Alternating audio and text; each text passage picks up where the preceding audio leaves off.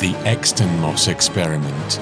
Adventures in Wine and Space with Simon Exton and Ken Moss.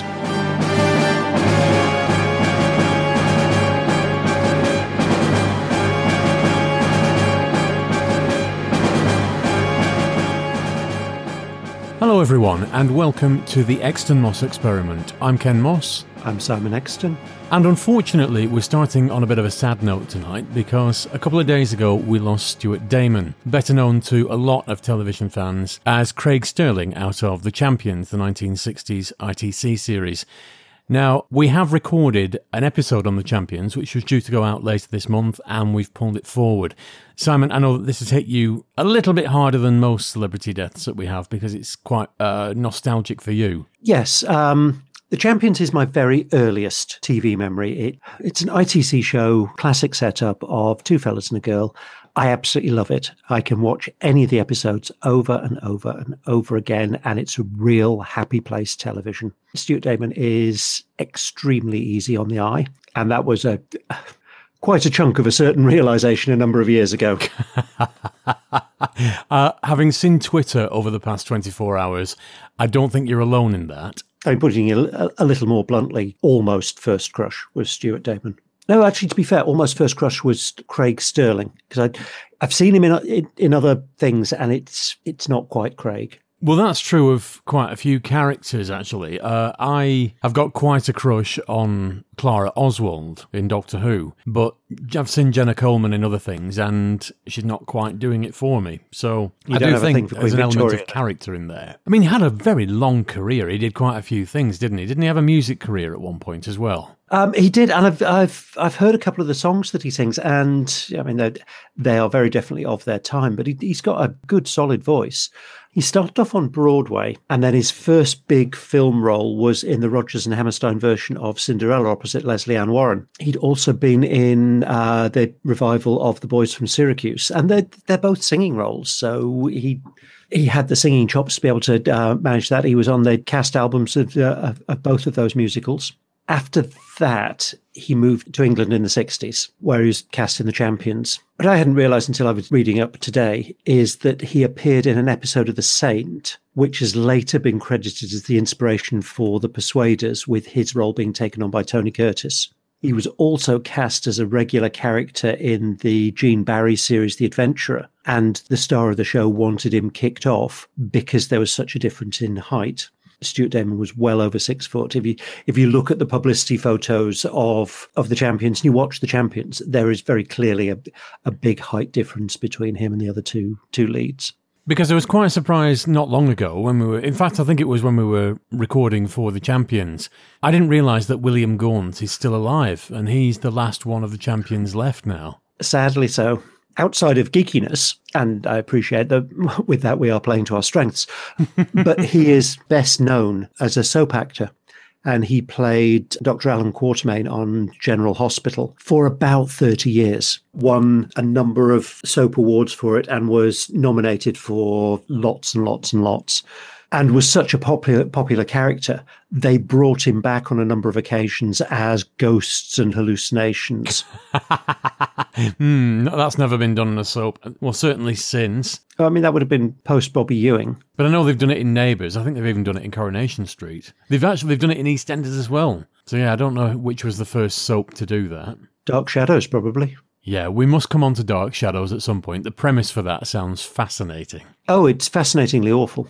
But putting that to one side, should we hand over to our younger selves? Because we were joined by a third for this one. We are. We are joined by the ever lovely Heather from the RetroTube podcast. Now, this was only recorded a couple of months ago, and it was, as I say, due for release anytime soon. It's just been brought forward a little sooner than We would have hoped. So, there's no, without further introduction, it's the Exton Moss experiment with Heather, the champions.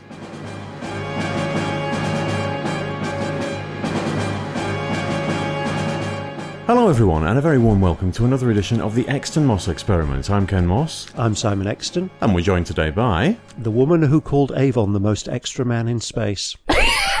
That's me, I did. And you're not wrong. I'm not wrong. He really is. Welcome aboard, Heather. Thank you very, very much. Is Blake Seven something you've, you've come to, or have you been a fan of it? No, it's uh, it's something I've come to. Um, I do a podcast called RetroTube with my best friend Adam, and uh, he is a massive, massive Blake Seven fan. But I don't know very much about the world of television outside of the 1960s, really. So he introduced me to it for one of our episodes. The format is basically one of us chooses a show that we like, and the other one doesn't know or hasn't seen since they were little then we'll watch, we'll watch it and talk about it. So I had no real knowledge of Blake Seven and watched it and, and fell in love with it because it was just so, so ridiculous. And I mean that with love, obviously, but it really was ridiculous. In fairness, I think a lot of Blake Seven fans would probably agree with you, just in the same way that Doctor Who fans would if that was the diagnosis given to Doctor Who, because it's true, really. It, it, it is. And ridiculous is entertaining. It is. But before we start, there's a very, very important step that we always take on AME. It's the tonic screwdriver.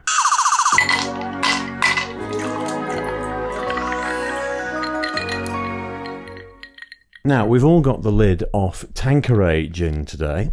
This is a very popular gin. It's been around a long time. It's 43.1%, and the Infobollocks tells us nothing, because there isn't any. It's distilled four times, made from the world's finest botanicals.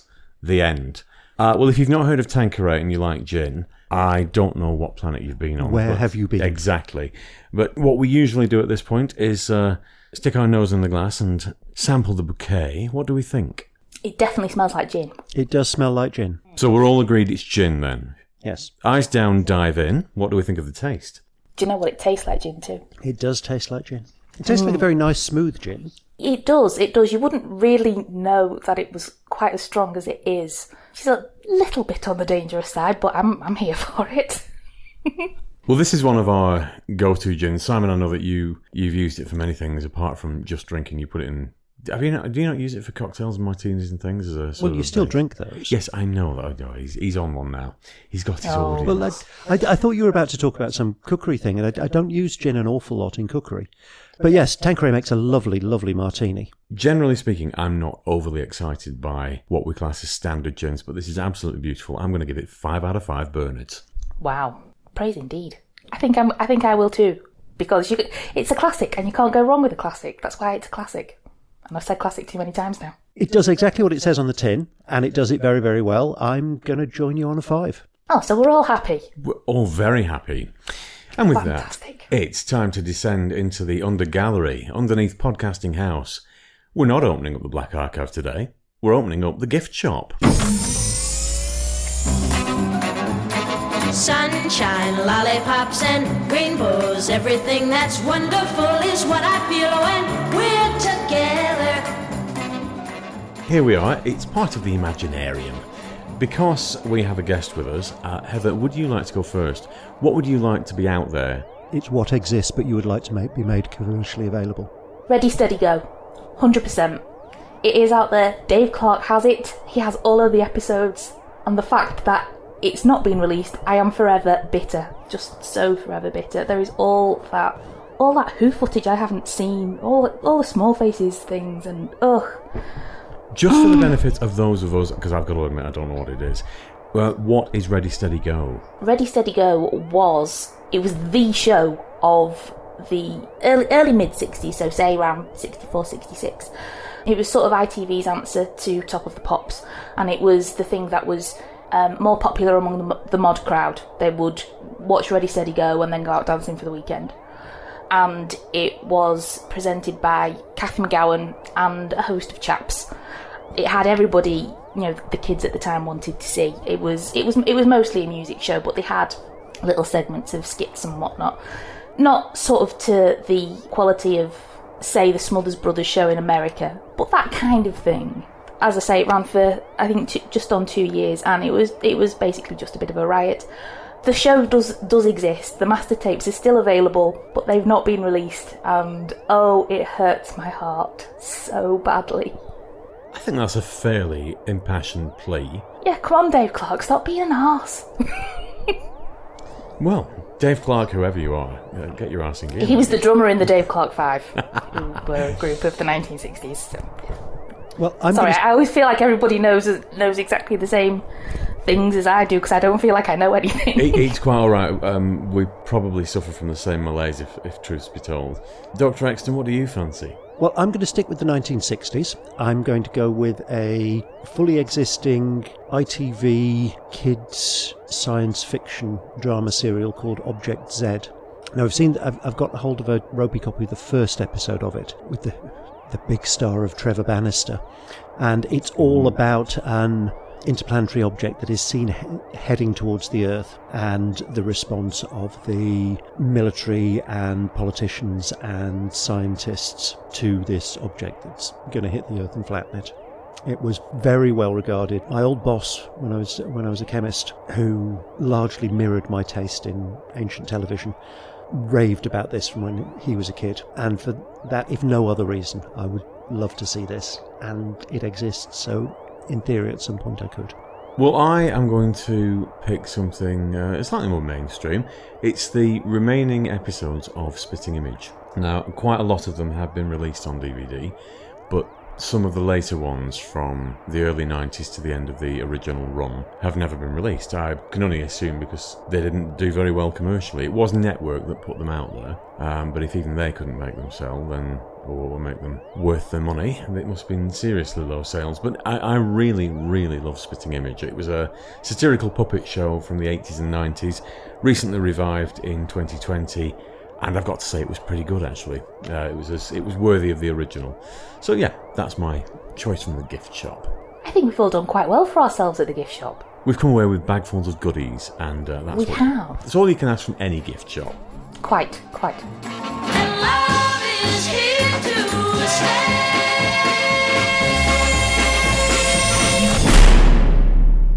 So here we are back in the viewing room, and it's time for The champions.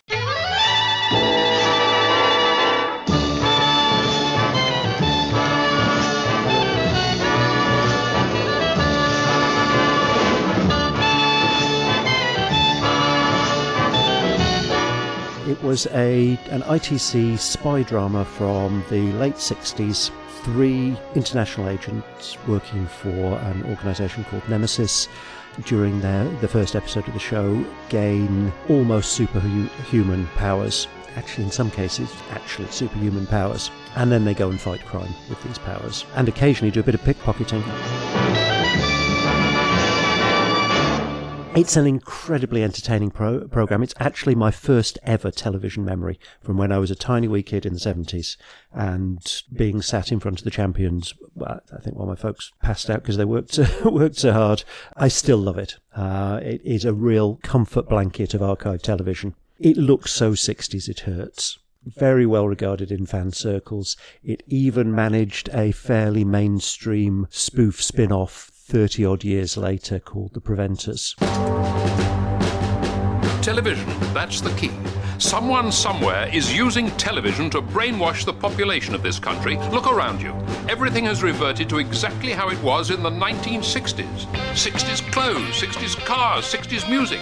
We're not sure how this is being done, or why, or where, or by whom. All we know is it must be prevented. Only we have remained unaffected. And we have a plan. Take three ordinary citizens, create an elite team of international troubleshooters. The Preventers. I don't know if you've managed to see that. I watched it the other day. It was hilarious. yeah, and uh, they even managed to get William Gaunt in on that, so that I thought that was uh, an even nicer nod. to The original champions. Um, and not just the champions, because there was Mysterons and all sorts of things in it. Oh yeah, the, the, the Mysteron's voicemail thing absolutely killed me.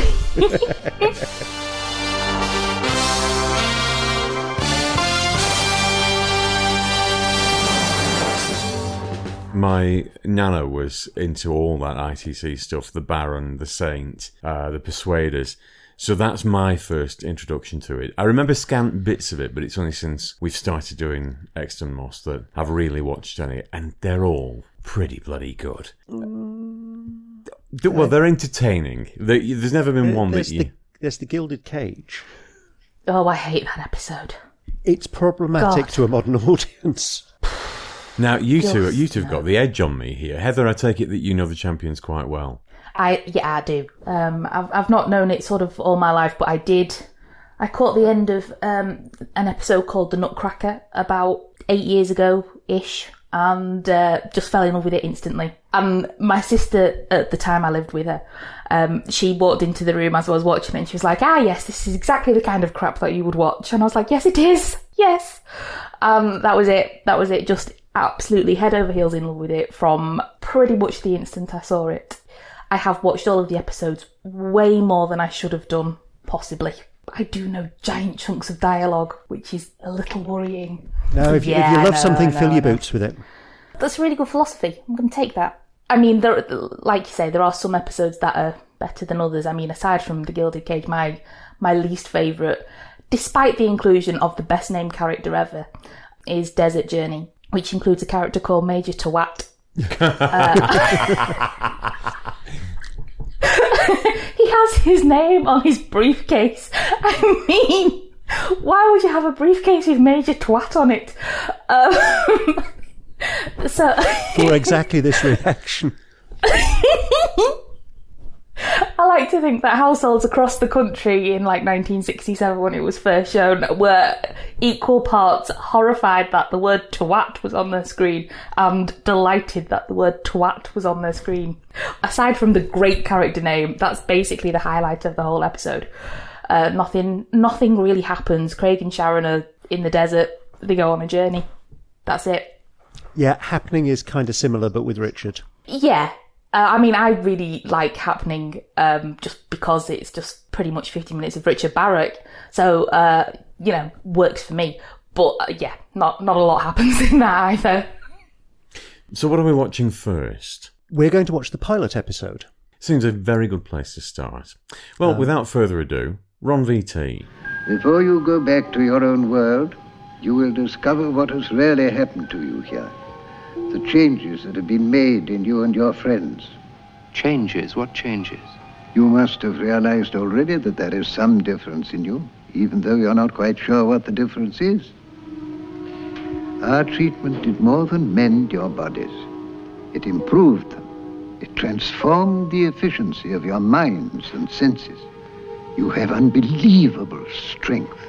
You have the power to see and hear far more than you can imagine. There has been a sharpening of your reason and of all your faculties. You look doubtful, but you will come to realize the truth of what I'm telling you. But remember, these talents are not automatic. You must learn to use them just as children learn to use theirs. Moreover, you are not infallible. You will make mistakes. In fact, you are still human. Superhuman, perhaps, but not infallible and not immortal. Right, so that was the very first episode of The Champions, and it shows how the three leads get their powers. Simon, this is where you usually come in and give us a précis of the episode. Which I can do, or Heather, if you, uh, as guest, if you would prefer to. Oh, if you would like to, yes, with pleasure. Oh, I don't mind. Sharon, Craig, and Richard are on a mission in China, and they are all wearing dark clothes, but they're carrying a very shiny case, which makes them slightly more noticeable than it should have. And they go in and they steal some maggots from a Chinese facility. They do almost escape. They they have a conveniently located truck thing that they drive to a plane which is also conveniently located and they are flying off. Everything's fine, but then the soldiers shoot the plane, they hit the plane, and the plane takes about 20 minutes to crash. and uh, they manage to find time for a bit of a heart to heart between Richard and Sharon, and Craig manages to be a bit sarcastic and, New Yorky. and Sharon has to redo her makeup. This is clearly Several essential while they're about to crash. hey, listen, if you're going to die, you got to look good doing it. The plane crashes, everything looks like it's going to end terribly, but then a little old man in a very long robe and socks and sandals turns up, takes hold of Craig, and the next thing there's a lot of flashing lights, and it turns out that this little old man and his pals have given them all superpowers, and they use them to get out of their awful situation because they're stranded halfway up a mountain in the Himalayas with only like light coats to keep them warm. They're being followed by Chinese soldiers who have remembered to bring a radio but not remembered to bring climbing equipment, but this doesn't matter. And it's all alright in the end because they jump up on big rocks and they throw boulders at people and then they somehow manage to find their way home. That's what happens.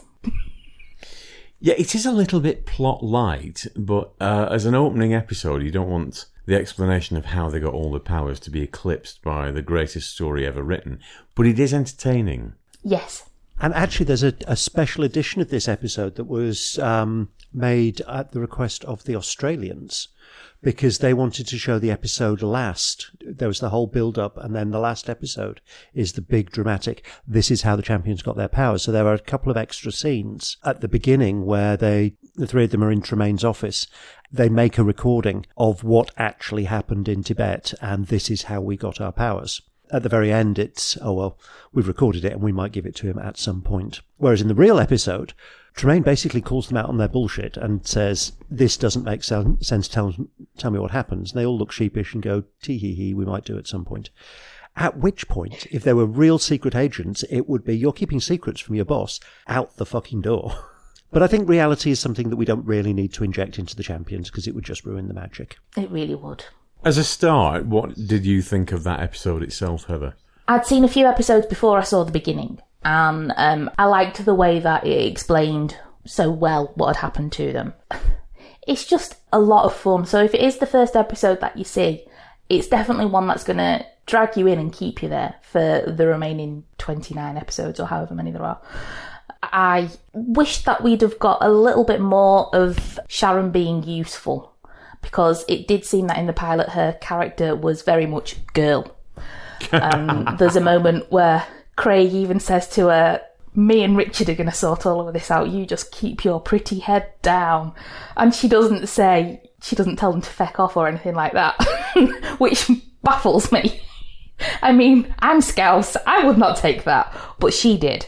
Well, she, uh, she's from Hove. They're more genteel. Yes, apparently so. Uh, what I would say about um, in in slight defence of that is that while they're in the the plane and about to crash and in the heart to heart with Sharon and Richard, it is pointed out that she's there because she's a doctor and a bacteriologist, and she's not an agent. And she didn't. she did a lot of soul searching about whether to come along on the mission or not. So when it comes to actiony type stuff, it's it's not acceptable for Craig to say keep your pretty head down, but then that's not the least acceptable thing that he does during the course of the, the stories. That's true. but it's not unreasonable to say we are trained agents and we know how to do this shit. You don't. You're there to look after the bugs hide and do bug things and we will sort out the bad guys. I don't see that as a as an unreasonable thing. That's a we're trained to do this and you're not. Mm, yeah, actually, now, now you've made that point, it does make a bit more sense. But I would have really, really liked for Craig to have actually said, "You just stay there and do bug things." I think that would have been a much better line. What I would say about that conversation with Sharon is that there's this whole big backstory about how she's a doctor and she's done all these specialist courses as a way of hiding from the trauma of her being a, a young widow which is never referenced again in the entire series. She just said, some people can talk about it, I can't. End of. Never mentioned again. No. Even when in later episodes she is being sent out in pulling gear to chat people up, there's still never any, any mention of, oh, I, I, I can't, I can't form any, any attachments. She does get to do doctory things every so often. She does, and even though she she is a doctor, and that's never made a secret of, she's always referred to as Miss Macready, and she's a little irritating. But that's kind of female doctors across the 60s. Yeah, maybe so. You made pointed reference of that when watched Doctor Who: The Time Monster. That the Master referred to Ruth as Doctor. Yeah, and it stands out because it's unusual. Yes. But the the pilot episode is in itself quite flat. There's it's it's very much there as a setup episode, but it does the job of reeling you in. They have a contact at um, who's one of the uh, the Chinese workers at the research base that they go to that they actually make no contact with whatsoever, and he's an incredibly rubbish agent because he gives himself away at the first opportunity. He's he's not a soldier, but when they're escaping, he grabs one of the soldiers' guns and jumps in the truck. So he's there in his office uniform, firing a gun, and not unreasonably, the bloke who's in charge just says, "Well, what the hell are you doing here?" for some reason, after having cast suspicion on this bloke, he is then allowed enough time to be able to send a report back to Nemesis before he's beaten up and shot. Yeah, I also noticed that um, when it looked as though Craig Richard and Sharon were getting away unscathed, he had a beam on his face that could, you know, drown out the moon. And he was so made up at the fact that, you know, his pals were getting away, even though we didn't see him interact with them in any way, shape, or form. And Burt Kwouk was like, what, are, what are you smiling at? what are you so happy about? They're getting away. Um, uh, yeah, he uh, he was a terrible, terrible agent. No wonder he got shot quite quickly. Is is what I'm saying. And then when they're about to crash, Richard and Sharon sort of go and put themselves on the on the floor at the back of the plane. And then once they've crashed, Sharon has magically teleported herself into a chair. She sat in the brace position behind a chair when the plane split in half and they're all exposed to the four winds on the Himalayas. She's, uh, yeah, propped up daintily in a chair. Well, slouching a little, but still. Sharon Macready. She's the most immaculate woman ever committed to film. Never a hair out of seriously is. place. She's amazing. I can only I can only ever aspire to that kind of thing. and apparently, Alexandra Bastedo did her own hair and makeup so that she could get an extra 15 minutes in bed and she didn't have to be at the studio so early. And I think that makes it even better. And the other thing is, she came from a very multicultural family and was fluent in, I think, about five or six European languages. And so, as a result of that, worked as a um, an interpreter for 10 Downing Street. Wow. And going on to the 1980s, as a presenter for Miss World, which is possibly slightly less of an accolade. Is Miss World still a thing? I have no idea. Are there any more notes? I would, I would hate to. Uh... Oh, yeah, just Himalayan bloke looked like a creepy Santa. He did. And again, didn't make an awful lot of sense because his whole heart to heart conversation with, with Richard, um, we're going to trust you to go away because knowing what you know, nobody is going to want to come back, which is a load of bollocks. We're sending you away with superpowers. Oh, well, you see, I, I do watch a lot of superhero films and I read quite a lot of comics, and I do know that one of the one of the main rules of being a superhero is that you can't tell anyone. Except they all do. Yeah, but the champions are really good because they're also spies, so they're good at not telling people things. Except they're kind of not. I'm going to come on to this later. Well, on. to be fair. The, the only other thing that I've got written down is that there was low. The, the mountain sets were really looked really good. Oh, they did. to be fair, yeah, the, and they, uh, yeah. the, the Himalayan footage looked really good. it did.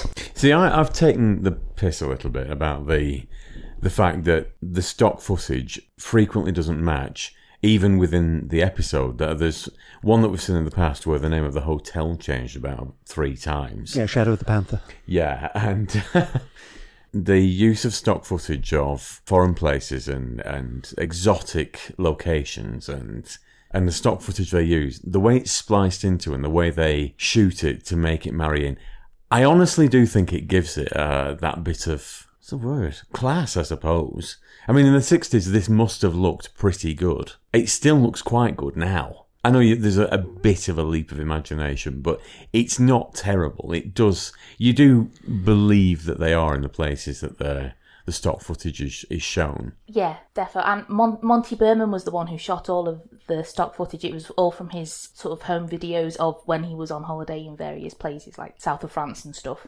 Um, he specifically took footage like that while he was away on holiday, simply so he could splice it into various episodes of various things. Which, I mean, was very, very dedicated, but also, I think really, really far, you know, far thinking because not with the episode that we're coming up to so much because there is there's so much stock footage but there's an episode of Randall and Hopkirk called The Ghost Who Broke the Bank of Monte Carlo and they use quite a lot of a lot of stock footage in that. It genuinely took me years to realise that nobody had left the studio in Eng- in Ealing. I mean to be honest my, my suspension of disbelief is seriously seriously low but still it was it was done really really well. I don't think there were many other studios at the time who were using that kind of technique. But a chunk of that was because that's how he got his holidays as work expenses. I think he also bought up a lot of old stock footage at, I don't know, bringing buy sales or something, wherever you, wherever you buy stock footage from. But uh, as I said, he, he had this whole raft of stuff that he could just build episodes around and particularly Department S, the Champions as well, but particularly Department S. It's very obvious there are, there are certain episodes that are just built around, oh, we've got stock footage and we've got we've got a plane set, so we must have about eight episodes set on planes. But I do genuinely think it looks good. Oh, it looks fantastic. But moving on, what is next on the list? The next episode is Reply Box number 666. What can I do for you, sir? Bongo drums? No. I got a parrot that speaks Greek. The mighty Heros Anthropos. You Greek, huh? Well, I wasn't Chinese. I was born in Piraeus. My mother was Greek, my father was colored sailor. I sometimes get uh, homesick for the mother tongue. This parrot, what do you say? Ime enocalopathy. Stignasso! hey, your Greek's pretty good. This bird. When can I see him?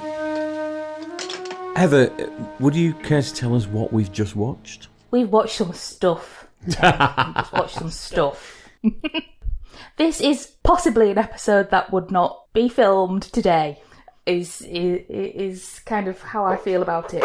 It's a very weird episode. It's not. It wasn't even until I last watched it this morning while I was making notes that I realised why they they were in there anyway. And I've I've seen this episode at least ten times.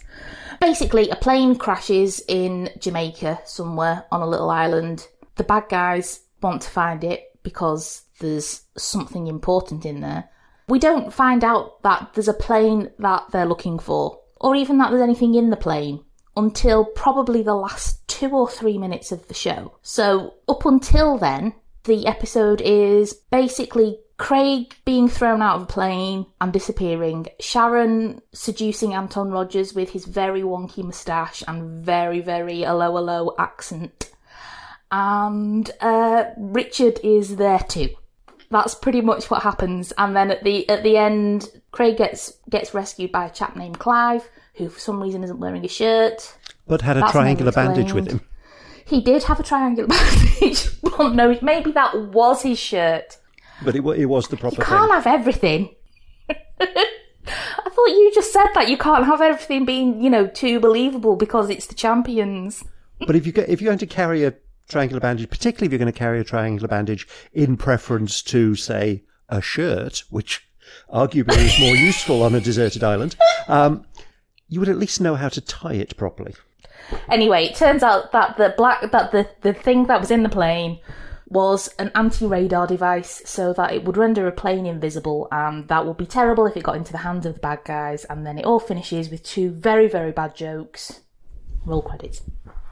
That's it that's the show I mean, one of the his own things that Clive was doing was spending three hours wandering through a, a, jungle with a harpoon with two dead fish on it. They must have been rank by the time he got up the top of that mountain. He does actually at one point wave them in Craig's face, and he pushes them away. And they are practical fish; they are not props. So his left hand must have stunk for the rest of that scene. Oh. And he didn't have a, didn't even have a shirt to wipe it on.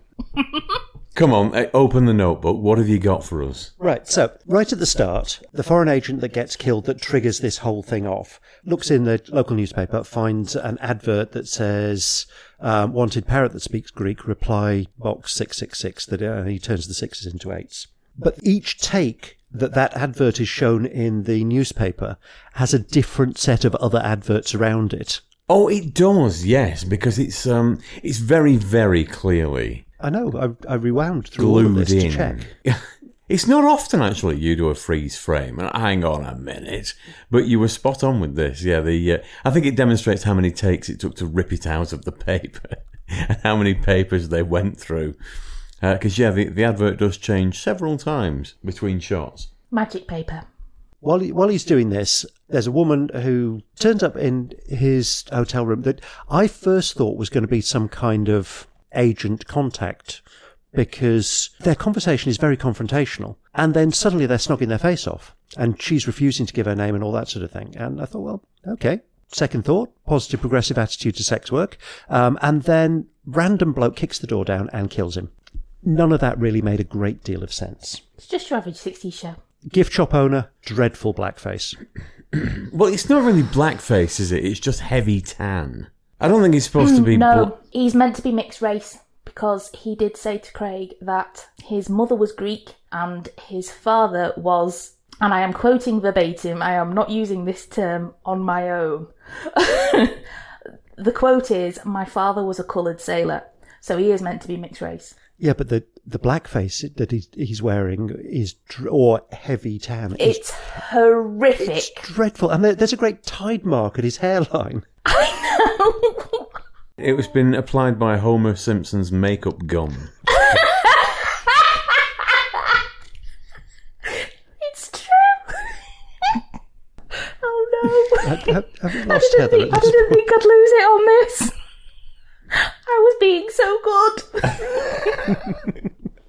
right, okay, I'm good. Fine. Let's go. So, so now we move on to Sharon's seduction, and specifically Sharon's pulling dress, Oh my god. which again, oh. White. positive progressive attitude to sex work, slash she's good friends with some drag queens. What is that blue pom pom? Well, tinsel that's around the bottom or whatever the hell it is. Marabou feather. I'll take your word for it. You know, my, Heather, we do this every every episode. Drag queens. Hmm. I just cannot get my head around what a drag queen. And for some reason, she has Danny La Rue's prop box with her because that's the only explanation. does? The only explanation for that jewelry. Does he know? And she picks one of the one of the subtler ones, which still covers her half her hand. The, there's a blue one in there that would have gone with the dress, and she picks the yellow topaz thing. I think it's wishful thinking that, that that's topaz. That's paste. Surely Sharon Macready wouldn't have paste. The most immaculate woman ever committed to film. That's a fact. Um, but she is No. she is in character as a slapper at that point. And Oh. Anton Rogers, uh, I know it's a few years previous, but another time where Anton Rogers, pulling well above his weight. Well above his weight. This is the least believable thing that happens in the Champions. That's all I'm saying. What a shower of bitches we are. I know, isn't it lovely? I think one of the least believable things that happens in the Champions is when either Greg or Richard starts hitting on a woman because they spend half, they spend most episodes going on holiday together. yeah, I know. They're just a friendly bunch of chaps. Well, they're not because Sharon goes on holiday on her own. Richard and and Craig go on holiday together. So it's not that it's not happy smiley trio on on Fun and Jape somewhere No, else. sorry, It's- Sharon, you can't come with us here. No. Hmm. This is special man stuff we must do. Yeah, they probably are doing a lot of special man stuff. To be fair.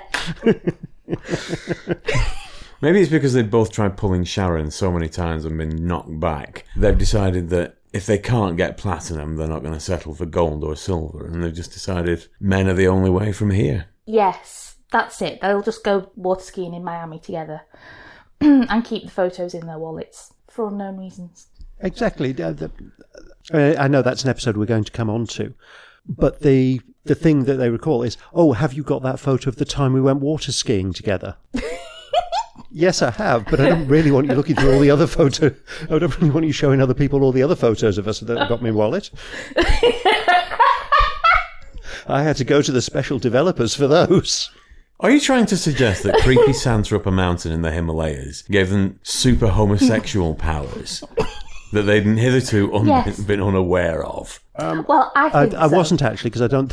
I didn't imagine they'd be uh, been unaware of them beforehand. in the beginning episode, there is there is a commentary by all three champions, and in it, William Gaunt and Stuart Damon realise quite early on that there's an awful lot of sexual tension between Richard and Craig, and in the end, Alexandra Bastedo says, "Oh, I feel very much like a third wheel." Yeah, because uh, The Night People, which is one of my favourite episodes, is all about Sharon being on her own on holiday. And at the same time, Craig and Richard are on the other side of the planet on holiday. together. yes, on holiday in the same room. Hmm. And then they also share a room when they get to the hotel that Sharon's staying in, because of course they do. Why would you not? Perhaps there was only one room left with all the brainwashed people in it. I haven't thought of that. Dragging us back right. from Well- turning one ITC character at a time into a gay. What have we got next on the Oh, list? no, no, no, I haven't, I haven't got through all I my know notes you yet. haven't. I know. Uh, What's next on your your critique?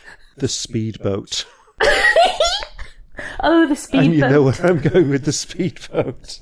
I do. Lot, lots of lovely establishing um, stock footage shot of mangrove swamps. But the way they realise this in the studio is Richard, Richard and Sharon behind a window that is being smacked with palm trees and having water chucked at it.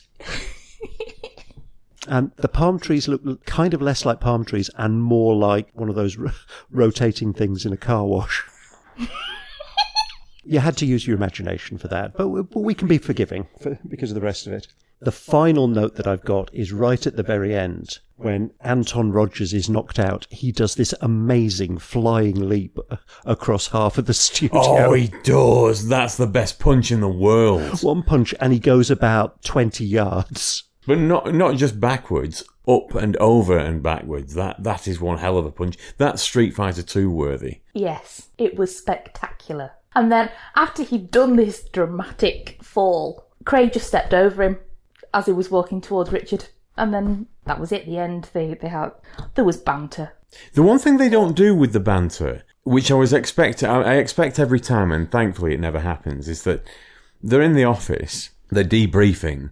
They all give some completely implausible explanation or cryptic reason as to how they've escaped from this terrible situation. They all three, as one, turn back towards the boss, but they resist the temptation. They know the end credits are coming, but they all resist the temptation to laugh, which was standard episode ending in those days. Police squad style. Star Trek style. Because there's always a crap joke end of Star Trek. No matter how many people have died horribly during the episode, they make some shite joke that they all fall about laughing at. Yeah, somewhere in the in the tea room, there's a chalkboard with uh, uh, five bar gate chalk marks on it as to how many red shirts have died that week on away missions. What are we What are we watching? now? Which episode are we watching next? Right. Well, we started off watching the first transmitted episode. We're going to now watch the last transmitted episode, which is Autokill. George is dead and Tremaine's dying. Do you think that he'd give up, that he'd sit back and call it a day if it were one of us? Okay? Let's do it the way Tremaine would have. And he'd go by the book. Yes, he'd examine everything we've got to date. Looking for anomalies? Loopholes. Inconsistencies. Let's start with Brading first. Now, I've been all over those files again. Yes, all right. You find anything new? Well, nothing that adds up to anything. Sharon, you spoke to Brading's wife about the morning that he disappeared, yes? That's right. It was a perfectly normal day. Except he'd lost his briefcase. Hmm? George. He'd lost his briefcase the day before. And he found it again. The mechanic mentioned George said he'd lost his briefcase, found it again. okay. That leaves us with the medical report. It's a brand new drug, hallucinatory and. The briefcase. Autokill is my favourite episode. Putting out there right now. I love this one so much. This episode has got Jerry from The Good Life as a fake policeman with OCD. And he is in a car with a random chap who doesn't say much. In fact, he doesn't say anything. I genuinely don't know his character name in this episode. I just always call him Jerry. So just, we're we're just going to have to do, deal with that right now. Jerry's made up that he's in Switzerland because it's so clean. He keeps chatting to this man who doesn't chat back. He drops him back off at Nemesis headquarters because it's a secret organisation, so obviously they've got the name on the front of the building for everybody to see it. And the car park! I mean, it's the worst kept secret in Geneva. George goes in, the chap that hasn't said much, and uh, he walks past Tremaine's office, which makes Tremaine really happy because clearly he's not seen him in a while. And he wanders along until he gets to somebody else's office. A guy comes out and he's like, Oh, George, it's great to see you. And George just, you know, shoots him because obviously. We discover that the champions must be quite bad at investigation because Tremaine has to tell them that they need to look, you know, investigate George's death. Well, not not his death because he's not died yet. Just the his, his little brain freeze and his shooting of the random guy. Craig and Richard have a little bit of a little bit of a spat. Richard says that he's known George better than anybody else, and Craig says, "No, you've just known him longer. That's all." So they're fighting over someone. Makes no sense. Tremaine pe- reminds people them. can always be catty about their exes. That is very true. Um, Oh, Tremaine you could explains see basic Ken's investigation face. techniques. and says it's the why and the who we're after, and particularly the who. So he must be a fan. One of my favourite moments is Craig investigating at the garage and the mechanic saying that George wanted a quick oil change and he remembered the conversation very well. And Craig says, What did he say? He said, Pierre? That's my name. My name's Pierre. I'm Pierre. I'm named after a great un- uncle. Anyway, he said to me, Pierre, I'd like an oil change, which always makes me giggle. The only thing that comes up in everybody's account of what happened to George is that there's a briefcase that has gone missing and magically been returned. Nobody takes any notice of this because it's just a briefcase. Then Tremaine decides that he's going to go out for lunch. He's going to eat at a cafe called Barbarella's. So he's clearly a big 60s sci-fi fan. And Jerry from The Good Life stops him, returns his briefcase because apparently it had been stolen. He brought the briefcase but left the contents at section at sector 13 police station for some reason. Tremaine's a bit suspicious, but he goes with it. And then Tremaine disappears. When he comes back, he tries to kill the doctor who's been treating poor old George, who's still in a coma after his little after his little blip of shooting the guy. He shoots the doctor, but he misses because Craig, Sharon, and Richard all leap on him. Not even exaggerating, they all just totally leap on him. And the doctor doesn't seem particularly affected by this in any way, shape, or form. He just tells them that there's something fishy going on. Tremaine's been given some sort of a hallucinatory drug. Sharon explains basic medicine to Craig and how antidotes work. So we find out that we need a sample of the drug so that they can make the cure.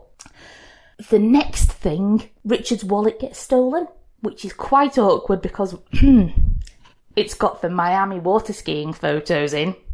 we don't want those getting out in public. And whatever water skiing is code for. Yes, I think we know what it's code for. It turns out that the bad guy's intention is to destroy Nemesis from the inside by making all its best agents kill each other. Da, da, so da, that's da. why they've chosen. I know that's why they've chosen Richard because they know. Sharon and Craig realise that something's happened to Richard because he, you know, sends them little telepathic messages. And they go and find him. They go to six to 13 and they make a bit of a pit of a prat of themselves by insisting that Richard is definitely there because he walked in and he went through that door there and he points to just like a plain wall. So they think that they're drunk and they try to arrest them, but obviously it doesn't work. Richard is too badass to be brainwashed by the normal level of dose of this particular drug. So Bark has to give him extra doses because he's that badass.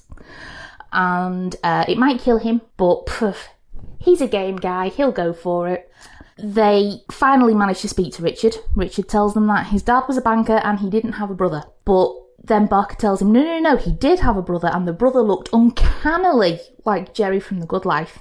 But he was killed. He was killed and his father was killed by Craig Sterling, who's just smirking on a photo, but apparently is the face of evil. Richard is distraught by this. It turns out that Craig has killed everybody who Richard loves. His first, his first partner at work, the love of his life. Craig has got an awful lot to answer for, and poor old Craig is just killing himself trying to find Richard at this stage. He's not done a thing wrong in his life. Anyway, in the end, they Craig and Sharon find Richard. He's unconscious. They have a big fight with Barker. There's quite a shocking moment where, when Barker is trying to destroy the drug, there's one there's one vial of evidence, and Craig leaps on it and puts his hands over it so that he can keep it safe. And Barker starts stamping on his hands, which was quite brutal, really, for 1967. Anyway, he beats Barker, obviously, and then Richard wakes up, and the world's biggest fight ensues. It takes Sharon and Craig an awful lot of energy to overcome Richard because, you know, he may be slight and wiry, but he's tough. He's from Yorkshire, he knows. And they beat Richard, they bring him home, they take the drug home as well, they make the antidote, Tremaine gets better, Richard gets better, Craig and Sharon go in to see Richard. Richard looks quite shocked at how beaten up Craig is. Craig says something very, very cryptic to him. Richard really doesn't care, rolls over and goes back to sleep. End credits. Yes, I didn't realise that was the last episode. There were quite a few, I won't say plot, plot holes, but there were quite a few instances throughout that that I thought, how champion are you here? The first one was that when William Gaunt's having his pocket picked, somewhat in- inelegantly by a colossal man, Craig hears it, but Sharon doesn't, even though they've both got the same powers. And Sharon is quite ineffective in that scene, which I thought was a bit odd, because there have been other episodes where she really has made the two men look extremely silly for their lack of ability.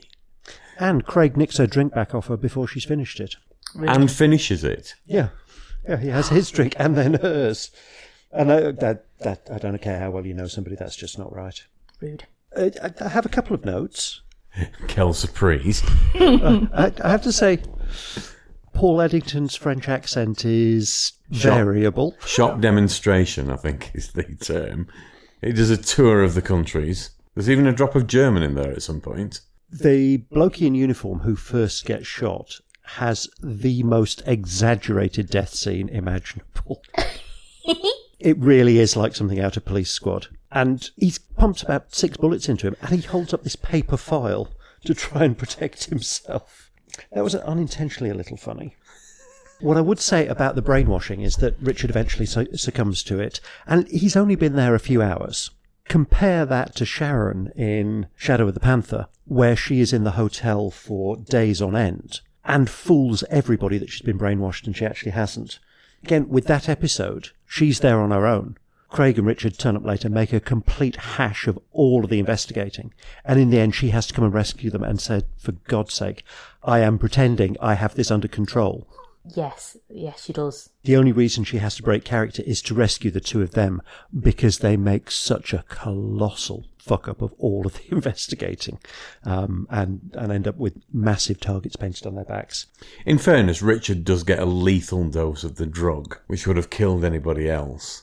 I don't think it excuses the fact that the huge photograph blow ups that keep being turned around, he can't recognise that the people in the room turning them round are also the people on the photograph blow ups. And the fact that his brother and his fir- first partner are obviously the same person. That was a little confusing. But there again, it was meant to be hallucinogenic, so maybe he didn't make the connection of them being the same person. I don't know. My experience with halluc- hallucinogenic drugs is not that great, so I'm not sure. Maybe they just didn't want, didn't want to pay for another extra or stock photo or something. The fight between Richard and. Craig was really quite dramatic. Richard and Sharon were obviously stunt doubles. But unless they had a really good stunt double for Stuart Damon, it kind of looks as though he, he did his own fight stuff. And the, the bit at the end where he knows that he has to punch Richard to uh, to get him unconscious so that he can get him out of there safely and, and all of that, but he can't bring himself to do it. That was very sweet. And then when he did knock him out, he hugged him. It was very touching. yes, was. it did get mentioned by Dr. Exton that that was, oh, hello.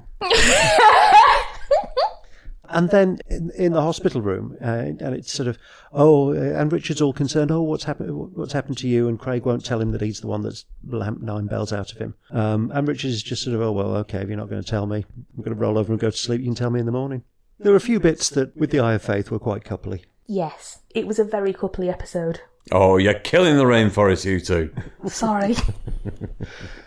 Look, it's not my fault that Richard and Craig love each other, right? And it, I'm it's just sitting here post-mortem and it's watching the whole thing unfold. Exactly. But I I loved those episodes. I, the Champions is a show I adore. I haven't seen those particular episodes in quite a long time. Um, it, it's been a very long time since I last saw the beginning. So thank you. It's been a real treat to catch up on those again. It's been lovely. I've I've, re- I've really really loved watching these episodes and, and having a giggle about them with you both. Thank you very much for inviting me. And actually, there, there's an extra. I, th- I think there's an extra level that you get out of the episodes when you know you're going to podcast about them, when you're going to talk about them, and you you see little things like, oh, water skiing photos, eh? that that's the most important thing in your wallet. I see, or OCD geekiness, knowing that noticing that the adverts around the, the reply box six six six thing change from scene to scene to scene. But Heather, it has been an absolute pleasure having you on board. Thank you. Despite the fact that uh, we were beset with sound problems, as podcasting is, unfortunately, when you try and do a, a remote link up, it's just, I think that's just the nature of the beast. But thank you so much for coming on board. It's been an absolute pleasure. It has. It's been a joy to Thank have you you. ever so much for asking. Oh, thank you. I really, really appreciate it. And uh, you, you must return the compliment and come on to RetroTube at some point. That would that will be lovely. We'd love to have you both. Thanks so much, Heather. Thank you, everybody, for listening. Hope you've enjoyed it. We'll be back soon with something else. And please give RetroTube a go. It is a wonderfully entertaining podcast. Thank you, Heather. This has been a pleasure.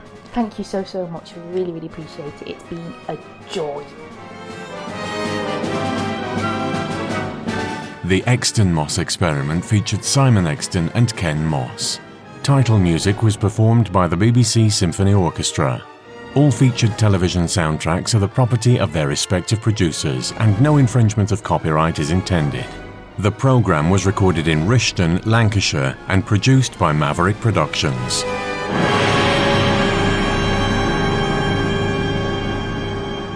For more information, please visit maverickproductionsuk.blogspot.com or find us on social media.